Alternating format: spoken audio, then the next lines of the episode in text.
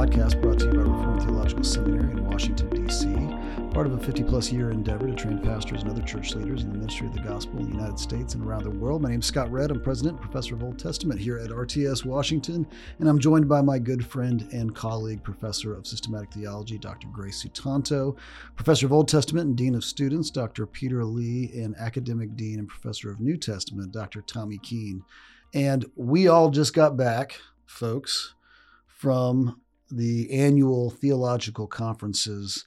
This year we're held in Denver, so that's Evangelical Theological Society, American Academy of Religion, and Society of Biblical Literature, and the American Oriental. What is it? The American Center for Oriental Research, ASOR, Oh, is yeah. also there. It's not the center. IBR, American Institute Schools. of Biblical Research. Yep, IBR. So all kinds of all kinds of conferences, and they have all kindly gotten together to hold these conferences in the same location, so we don't have to hop around. And some of us were there for most of the conferences. Some of us were just there for the Evangelical Theological Society, uh, which was the first to be held of all of them. So that was last week. And so we're going to reflect a little bit on conferences, conference going, and um, the value therein. How, how's that for a good general overview? Some of you may. I've had multiple people at church and in the school ask me, "So, what do you guys Yeah, what do you actually do there?" do there? hmm All right. So, someone, someone start us off. What do you do there? Well, what about we start out with maybe a potential objection, right? Okay, so we're all studying the Bible. We're all Christians, and the Bible is for God's people, Okay. right? So, um, doesn't this mean that the Bible could be read by everyone? Why do we need a elite, quote unquote, theological society, whether at SBL or ETS, to read the Bible? Aren't we creating a sort of new priesthood of academics rather than, you know, the older clergy and order? So is this just a replacement of that kind of understanding of a hierarchy of um, access to the Bible? Yeah. So. What does this mean? What What does this have to do with the perspicuity of Scripture? Intellectual brokers, that kind of thing. Yeah. Yeah. So, what do you think? Having posed the Well, question, Well, I want to ask the As- biblical as, the chief, as the chief intellectual broker in this, A- as the one podcast. as the one who's dependent upon the exegetes in this room and reading the Bible. And this is ST is queen of the sciences. well, that's true enough. So you know, but ah, Have but conversation again. I, the queen depends on her subjects now. Oh, so gracious. Dr. Sutanto, No. so gracious with us. Yeah, I think, I mean, you know, th- this is broader question is what's the value of theological study at all at this kind of academic level? And, you know, I find, I, I often find when I'm at the conferences that I'll hear multiple papers or panels that will have all kinds of devotional value for me as I kind of grow in my understanding of Scripture and I, and I learn more about it. Um, you know, because of the finitude of human knowledge and the incredible expanse of the revelation of God, I actually think there's a strong incentive for yes, Scripture is perspicuous for issues related to faith and salvation. And yet, I can learn all kinds of stuff. I was sitting in on a session on warfare in the Old Testament, and it was fascinating, just kind of digging into the issue, particularly the golden calf issue, and uh, the judgment that came as a result of that. And it was fascinating just learning things about culture, society, observations of the text that I'd never seen before. And I think that's entirely it's entirely legitimate. It's it's easy to have kind of an anti-intellectual stance where you say that that kind of study is is uh, unneeded or somehow overly esoteric, and it can be that, but it's not that by definition. Yeah, I mean, it, I get the perspicuity of scripture argument, but I, I, you know the confessional stance on that, and I'll leave this to our systematician, is actually f- very qualified. Mhm. Um, you know, it's not all things alike are plain, and Mhm. you know, so it's it's a qualified statement that incorporates, for example, or includes, for example, like you need to know the languages, you need to know about context and all of these kinds of things. And then also, I would just say, so that's kind of like the vertical dimension here, but then from the horizontal dimension, you one of the things that I've appreciated about conferences is I get to kind of it's kind of like crowdsourcing. I get to hear from other people's insights, other people's expertise. It's part of this com- what makes conversation interesting. Mm-hmm. Um, and I, and I'm kind of thinking about the converse uh, the conferences in this conversational model is that you have different voices that are contributing to one endeavor, one you know interesting dialogue about about the word. So hearing f- from you know systematicians and biblical studies guys talking about the same topic, or uh, I was at a conference. Uh, I was at a at a paper talk about uh, Aquinas and the imagination, because which was a an which was on an ethics panel, but was interesting to me from a New Testament perspective. So you get those kind of cross conversations that are that you kind of realize the broader scope of of human knowledge. Yeah. So Westminster Confession of Faith 1 talks about the ordinary use of means, right? Which means that, you know, reading the Bible involves actually using commentaries, reading the Mhm. original languages, uh, making sure that you understand the grammar and the syntax, the context of the biblical text, and also the history of interpretation, the history of theological interpretation of the Bible. And I think so this academic study of the scriptures, you know, you're you're actually treating the Bible as a text that has its own history and it needs interpretation. That reading the Bible and its perspicuity doesn't mean that the meaning immediately or instantaneously enters into your mind without effort. Uh, God does provide the meaning and God does illumine his church, but just as God promising to give us what we need, you know, he doesn't put the food in our mouths automatically. We need to go farm. We need to go and and get the goods that we need to to produce the food that we eat and so forth. So it is with, with the scriptures. So it is a divinely ordained text. It's God's word, but it's God's word in human form as well. And we need to take that into consideration. And I think another aspect of it that, that we need to come to to our attention, we need to bring to our attention is the idea that if you believe that God's truth is available in this word, and you want to therefore find this truth, this truth is only going to be uncovered as a corporate endeavor and through a corporate endeavor. So you want to subject your ideas to peer review. You want to subject your ideas to scrutiny. And so I think there is actually a kind of insidious pridefulness when you say to yourself, you know what? Um, the academy is just for them out there. I'm going to read the Bible and I'm going to be confident in my own take of the Bible without even uh, subjecting it to public scrutiny.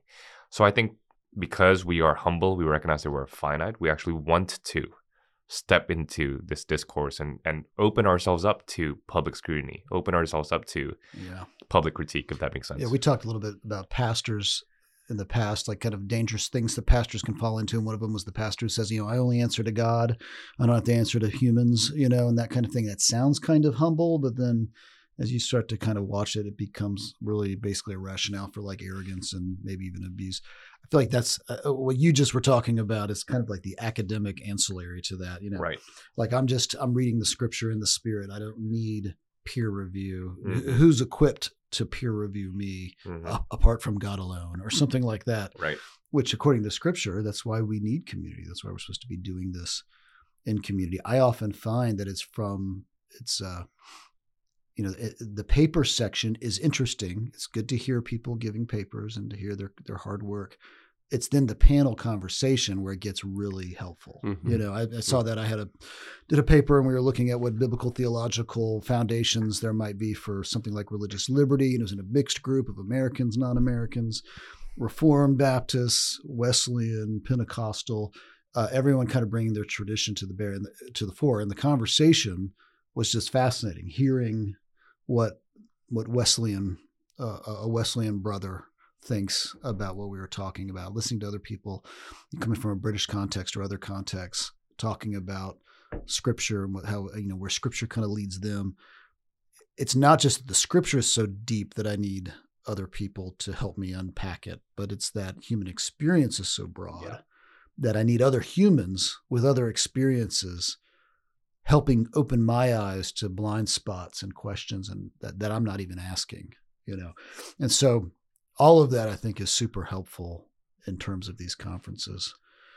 So I think as a rule of thumb too, um, as a principle, um, we should try our best to subject our thoughts and our work to public scrutiny rather than create an alternative stream of conversations, if that makes sense. I think Yeah. because of the Kind of particular silos. silos Yeah. exactly particular truths about god's general revelation common grace even subjecting it to public scrutiny who are not from the believing side of things who are actually Mm-hmm. looking at the things from an unbelieving perspective and therefore would bring different questions to the table because of god's general revelation common grace they would oftentimes bring questions that we need to address and they would Yeah. often observe things about theology and the text of scripture that we wouldn't even think about and we should take into consideration I think the temptation is to create those silos when we think to ourselves, you know, um, well, if there's so much resistance out there, why should we subject our thoughts to them or something like that? And and that's a sort of defeatist standpoint. And and maybe in principle something like that is necessary Mhm. um, at particular junctures in, in history. But I think as a rule of thumb, it's always good to subject our thoughts into the main line or mainstream sort of conversation as best as we can while holding on to our principled tradition standpoints, if that Mhm. makes sense. So that brings up an interesting dynamic between these conferences. You know, we have, uh, if you heard me mention them early on, we've got Evangelical Theological Society, which typically starts the Monday. So last Monday goes till Thursday. Um, to be a member of ETS, you have to kind of, you know, sign on to this statement of faith. You know, it's it's it's going to be sort of Nicene evangelical Christians for the most part. That Tommy Keene's giving you. eh, Well, I th- I think Come see, come have to saw. s- Trinity plus scripture, Scripture. right? Yeah. Yeah. Okay, and then you have SBL, Society of Biblical Literature, and American Academies of Religion (AAR), which is much bigger, like Yeah. on a ma- you know magnitude of uh, you know, three times or so more, if not. Well, actually, counting AAR, it's going to be way more. So I'm I usually am only at SBL on the SBL side of things.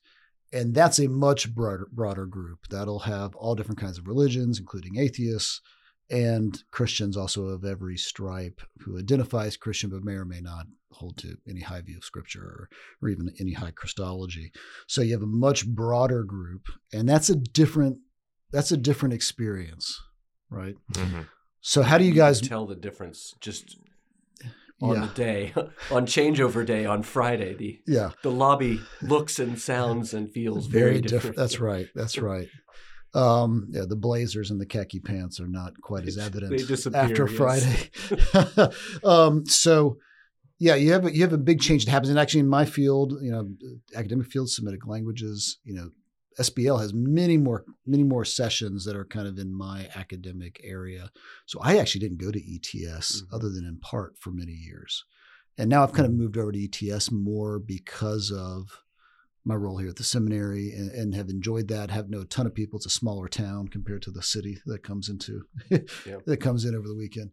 Uh, what are y'all's experiences uh, at ETS and SBL? What have you noticed or observations? that was my experience too. I mean, for years, uh, I didn't go to ETS um, and pretty much went to SBL because uh, they they really are more uh, well friendly to Old Testament. Yeah, Uh, and uh, even this past e- ETS, Yeah. uh, you saw that. Um, you saw that really vividly. Yeah, there was very few Old Testament sections. It was only one Hebrew language section, and even there, it was very poorly attended. I guess I see that, and and a part of me was initially kind of discouraged, and then I thought, well, here's room to contribute. You know, Mhm. here's a place that could really, I think, benefit. Um, uh, that that uh, that people like uh, like us Yeah, can contribute and, and actually provide some type of a, uh thought and, and input into this into this area that, that is clearly lacking. But um, um, but it, at SBL there's such a larger section dedicated to Scripture as a whole than Old Oh, and Old Testament background. So we're Mm. talking not just you know.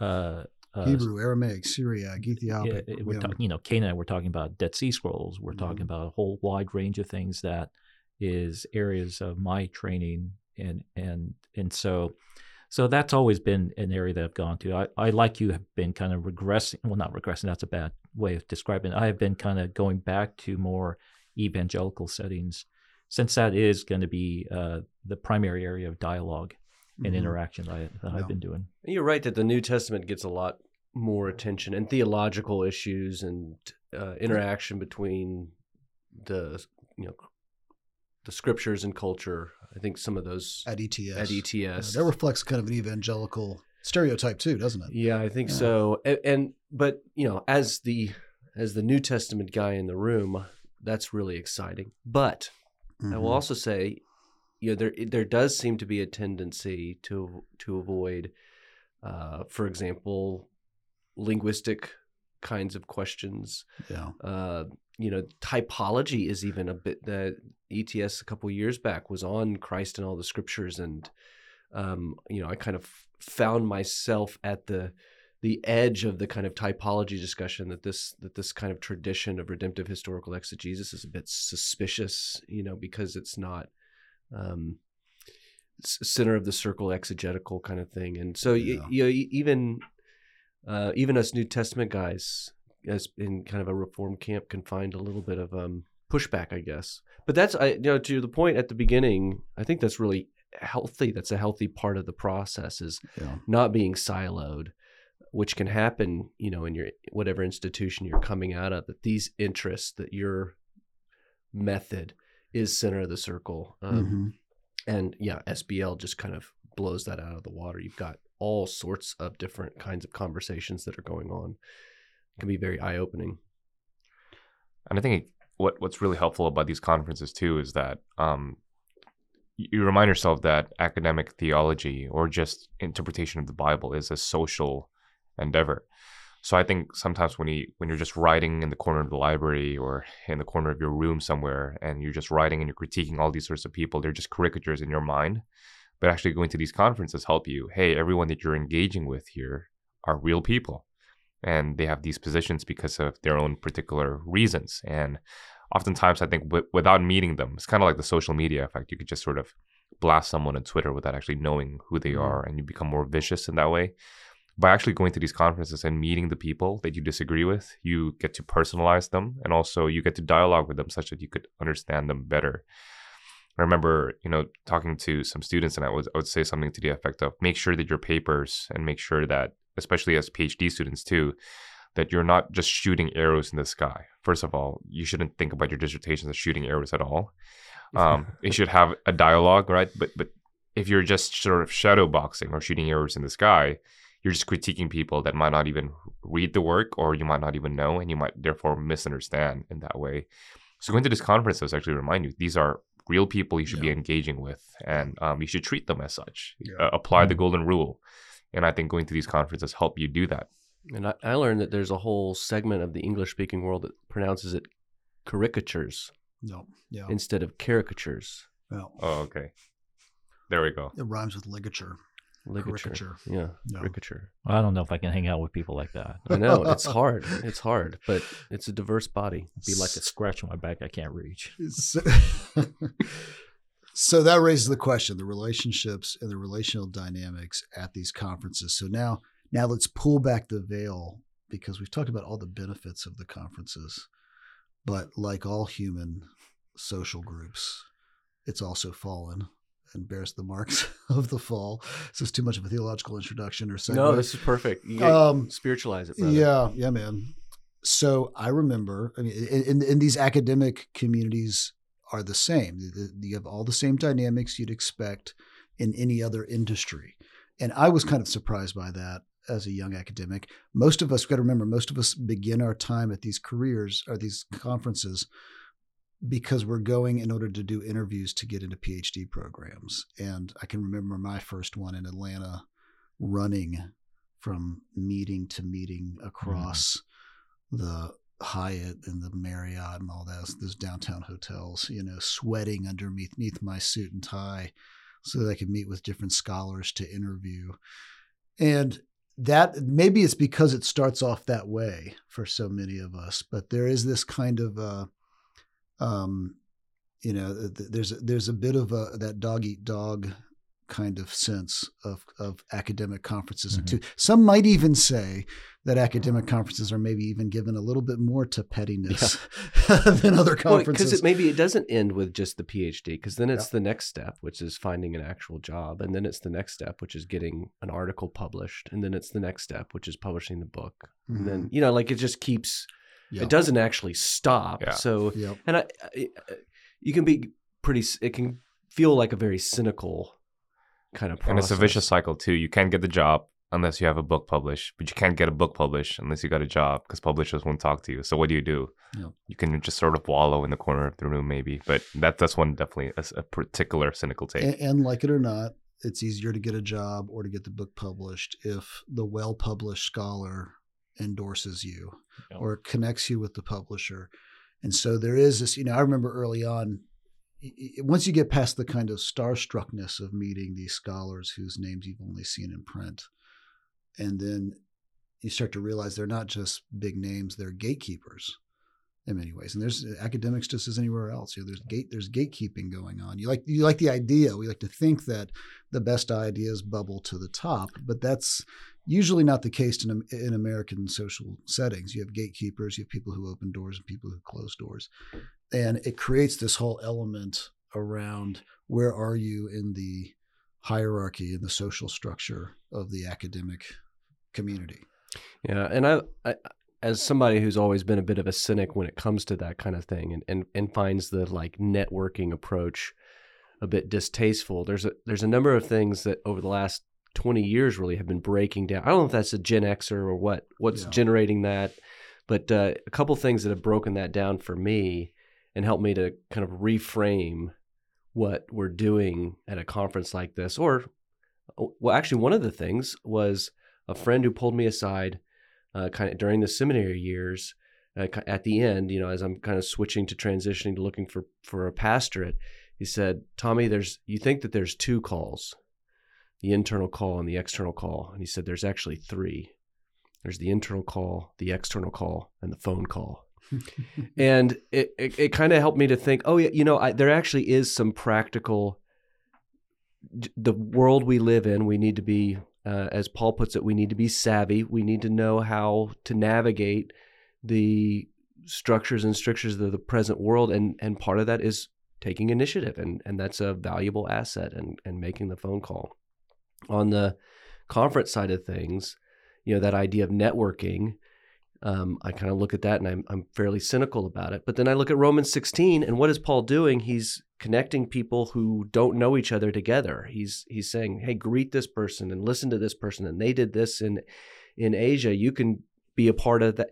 So he's he's actually connecting Mhm. people that are potentially partners to do something bigger than each of them can do as an individual. So I, I a couple little like biblical metaphorical ways of thinking about Yeah, that that yeah. kind of breaks down the networking. cynicism. Yeah. And I remember coming in and, and for this first few years, trying so hard to kind of break through in terms of networking, you know, to work the relationships that I had while also doing coursework at Catholic University and really just, you know, getting beat around in that whole thing. And I remember it's actually, I found myself as one of those kind of weird turn of events that happens at these conferences where I found myself having lunch with a very senior scholar who I was very much wanting to connect with, right? And as we sat and chatted, and it was just in the hallway, this is in Baltimore. It's funny, I always, you know, always remember like what city were you in when this conversation happened? This is in the Baltimore one, SBL. And sitting in the hallway, and he was just sharing with me some issues his family was having. And I was reminded, like, yes, there are those people out there who are kind of using the power dy- dynamic and they're getting high on their own supply and all that stuff. Yeah, you have those kind of academics. Right. But for the most part, these are just humans, right? And all of a sudden, there's this kind of like, I kind of kind of let all the steam out for me, and I was able to just have relationships in a way that I think was very unhealthy before, as kind of a young scholar in those first few years. That I was able to start enjoying the conferences more, and really just take it as an opportunity to get to know these people who are really interesting folks with uh, who the Lord's gifted with really great minds, and you get to kind of grow in your you know grow as they grow in their knowledge. It's you know, and, and and remind yourself, you know, if you're intimidated, remind yourself that outside of this little room, Mhm. you know, all the big fish with the big entourage, this is a very this is a very small fishbowl, and Yeah. um, can you can walk around with a crowd here, but nowhere else, Yeah. nowhere else. if you are the cynical type, you can remind yourself. Yeah, I think also just recognizing that godliness, therefore, and having a, a full orb vision of what it means to live a well lived life. It's not just like between you and God in this individualistic way. I mean, Scott, the way you were talking about this, it's about relationships at the end of the day. And in these sorts of conferences, you're recognizing that that justifying yourself in the academic sense isn't just about having good ideas, but also just presenting yourself as someone who can contribute as a dialogue partner to others, if that makes sense. Yeah. So I think, you know, actually coming to the conference with an open mind of having these conversations and learning from people is really, really important. But but there is that sense of like, oh, am I, you know, your your own insecurity can get the, the best of yourself and you can think to yourself, am I presenting myself in the best way? You know, as I was walking around in Denver last week, I was thinking, I really feel like we're living in an honor shame society right now. Yeah. Because as people are, are looking at you, they're looking at where did you do your PhD, or you know, yeah. uh, what institution yeah. are you teaching in, or are you in an institution, and so forth and so on. And the honor shame dynamics change from ETS to SBL AAR, but there's almost this like you got to resist this temptation to fall into this trap of this person is only valuable insofar as mm-hmm. they can contribute to my career and their, and their external effect in the world vis-a-vis ex- my career my academic career exactly and the honor shame effect of that is that you judge the person solely by their collective association with something else rather than on their own merits if that makes sense and these sorts of conferences remind you that we are very much tempted to think in those ways as well just as anywhere else and um, we have to resist just thinking about things in terms of a ladder for my own sake and, and mm. think more in terms of relationships. And then by doing that, you're also recognizing those others who are thinking relationally the way that you want to think relationally. And that's when a, a solid partnership could happen um, in AAR as much as ETS and vice versa. So um, by having that change of mindset, you you tend to spot those who have that mindset as well. Well, like practical tips, Gray. Like how how do we do that? How do we maintain a a, a kind of generous spirit, I guess, at at these things and not just thinking about looking up upward mobility kind of idea. Yeah, I think at the end of the day, this is where the gospel comes in, right? Um, believe that you are justified by faith alone and by grace alone, and it is Christ alone who gives you righteousness. And so there's nothing in you that grants you any sort of merit um, before the sight of God. And so if your identity is merited by grace alone, and hence has no merit at all, um, how dare you treat anyone differently? So I think people use the gospel. Um, I, I, think it would be a mistake to make the gospel just oh because I'm justified in the Lord, I could just live on my own and I don't care what anyone else out there is doing. You know that that's that's misconstruing the gospel and making it into an individualistic sort of idea. But I think the gospel actually connects you with others. It has a vertical and horizontal dimension. It connects you to become a more um, organic catalysts for other people, if that makes sense. So I think that's just my own reminder to myself. And secondly, I think as well that that recognizing what Scott there said that everybody here are human. They're feeling exactly what you're feeling. And oftentimes when I do meet someone who's like, oh, I'm just gonna, you know, I have this sense of I'm gonna I'm gonna only interact with people who could help me in my career. Um, I can sort of sympathize with them at the same time and not just think of them, well, this person's just my enemy then or something like that because i'm tempted to think that way. And secondly i know that they're also insecure oftentimes and i can try to break down that ladder climbing mindset lord willing right?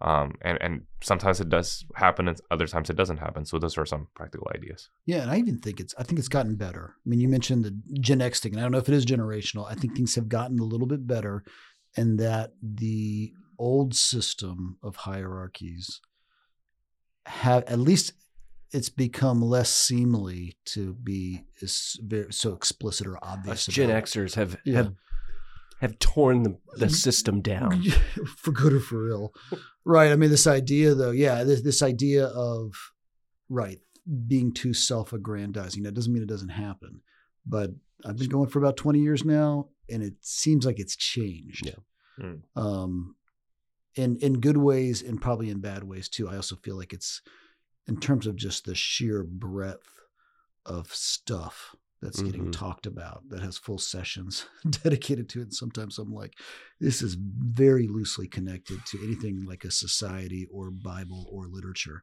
And yet somehow, yeah, but it's at this conference. Um, you know, but anyways, I this th- that's that's also another thing. There's a much wider range, and that probably reflects the fragmentation that we see all around us in society too. There's much right, wider range of areas of of study. Um, but yeah, it has seemed it does seem to me a little bit like it's changed. But I even noticed, kind of on your point, Gray, you know, I've noticed there are people at the conferences who I've come to know are like places of rest too, as you're Yep. walking around, you're networking. And I've thought I there there were older scholars who became that for me, and I'm like, Mhm. I, want to be that too. You know, I want to be that for someone. I want to be a place where you can come, and there's a human there waiting to talk. You know, and I Mhm. think that's kind of you know whatever be the change you want to see in the world Right. sort of thing Mhm. but you know that's one of the things that um you know that that I've tried to do a little bit is be a place where a younger scholar can come talk, ask advice about, you know, getting jobs and connecting with people and being sort of a, you know, a, a force for good, not a force for reifying the system. It's Mhm. interesting.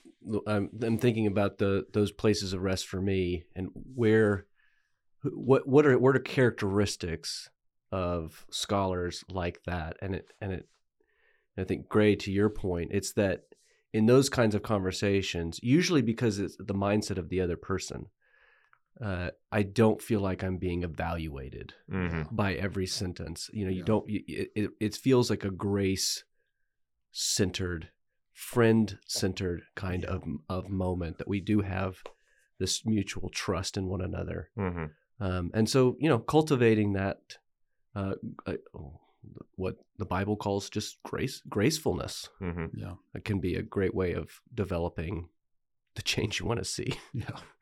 Mhm. And it's important to remind yourself that it's not just at ETS that you find these places of rest. It's also very possible at yeah. AAR, SBL. SB, Um, absolutely. yeah. I remember in San Diego a few years ago walking down the street and ASOR had just left out, let out, and they were having a there's a reception at a restaurant, and I saw a face that I knew was a guy from my church, Mm. um, and I ran into him, and I just we just slipped right into that, right into conversation. This kind of comfort, you know, of just seeing a friendly face on the other side of the country, and it's a great thing. I think yeah, a lot of it is listening, someone who can listen, someone who sees you, who hears you. They're not looking over your shoulder. And that can be tough because sometimes you are in a gathering where you like, I need to talk to that publisher over there, and you're on your way and you run into somebody. Right. And that's a real spiritual discipline, not to look over the shoulder, like not to not to be trying to get up, move on, and get out get out of the conversation, but Yeah. actually to hear and, and to listen to a person. And it's really important. And people did it for me, and it was a great help. And it's something And- I try to do too. And as you discover who these generous spirits are, even if you disagree with them theologically and in the scholarship, you actually end up wanting to support them more than the people you agree with, Yeah. who are maybe a little bit less of that sort of spirit. So Is there a cinematic analogy that we could apply to these different kinds of people? there's probably a cinematic analogy, right? I mean, you uh, you either end up I'm trying to draw something out here. you either end up a Jedi or a Sith. Is that Yeah, yeah, Oh, Jedi or Sith, there we yeah, go. that's it, right, that's it. Yeah, well, and then you realize too, oh, you know, this this guy's a Baptist, but he's a Jedi, so you know, um, he's okay. he's- you know, a Baptist. and you know, when you actually end up supporting their work, you want them to flourish in such a way where this personality, who's very, very attractive and generous and Christ-like, right, actually gets support. And if if if that's the sort of person that you want to support, you actually end up that informs your scholarship. Mm-hmm. Yeah, I'm going to engage. This is my dialogue partner. This is who I want to be The- in dialogue with. The Jedi is the one who's using his gifts to bring others along, train them up, and send them out, right? Yes. And the Sith is the one who uses the people around him to feed his own agenda. Yeah, it's a the Sith is a tribe maker. Yeah. um, and is defensive. And the Jedi is the one who's saying, you know, even if you disagree with me, come and look at the Force with me together. You know, that makes sense. Uh, it doesn't matter what the color of your lightsaber is. what kind of kyber crystal it uses? Is that the right yeah, term? the Sith make sure that you have a red lightsaber. I feel like we've taken a hard left turn, gentlemen. Yeah, and this is from me who haven't seen any of the original Star Wars. I What? Just, I just know the What? lightsaber colors. Wait, what? Yeah, never. So Okay. Oh, I've seen wow. episode three. So you're a Sith, is what you're saying. Oh wow! you heard it here first. yeah, I've seen episode three and bits of the the others. There you go. Yeah, so I know the colors, and I know that the Jedi have different colored lightsabers, and they're fine with it. But all the Siths need a red color. And only the Sith deal in absolutes. Uh, well, uh, which is itself an absolute. Yeah, yeah. Fair Um, enough. Really taking a left turn. Yeah. yeah. So the Jedi are secure enough to have different colors. Well, let's let's The Let's- Jedi wants Peter, unity and bring us diversity. back home. I don't know how. You Save us. lost. Sith wants uniformity. You're not savable. we should bring this. We should land the plane by asking. You know, we, we need another perspective on theological conferences. And from, the, uh, from the family at home. what about we, we have a live studio audience for this episode, friends? Uh, an audience of one, as people say. There's only an audience of one, and in this case, the one is indeed a kind of feel like we've been our own Sutanto. audience. what do you think? Every year, uh, our spouses have to let us go to the theological conferences for from a three days to a week away from Mhm. home. What, what what are your thoughts? What do you notice about Gray at the theolo- after in, in this season of theological conferences? He becomes a very different person. but it's also an opportunity to travel around the uh, around the country. Um, you know, as a spouse, I I got to visit uh, San Diego and it was nice. Get to work there for a little bit in coffee shops, meet people here. Um, I remember being at a Starbucks and just a couple of people would pass by and talk about I don't know the conference. It's just interesting. You know, you're in a different world in a way. So yeah. That's great. Yeah, I've right. The good point in that the conference is ten times better if you're able to bring your spouse with you, or you were able to bring Kara. yeah, Kara came. Yeah. um, this past week. Mhm. So yeah, and were you in San Diego when we when Yeah. we interviewed him? You were there. Whoa. She this was is there. another big reveal. Yeah, she was there. This is uh, this is yeah, didn't know this. That's yeah. great. San Diego's great. So yeah, some some conference locations are maybe better than, better than others. Let's not name names. For those of us that have to look at where our readers or our listeners come from. But let's just say San Diego is the best place for Yeah, conferences. Fair enough. Not bad. I I don't mind Denver. Thank you, Indita, for participating um, without any warning. Brothers, sister, it's been great to have this conversation. Look forward to it next time. Don't Yep. forget to rate, review, and subscribe to this podcast where, wherever fine podcasts are distributed. And if you'd like to know more about RTS Washington, go to rts.edu forward slash Washington. And if you'd like to pose a question, we have a couple in the in the doc that we need to pull out. Um, but if you'd like to pose a question, go to the show notes for this episode, and you can see a link there where you can post a question for the faculty to answer at a future time. So look forward to being with y'all again next week. Until then, take care.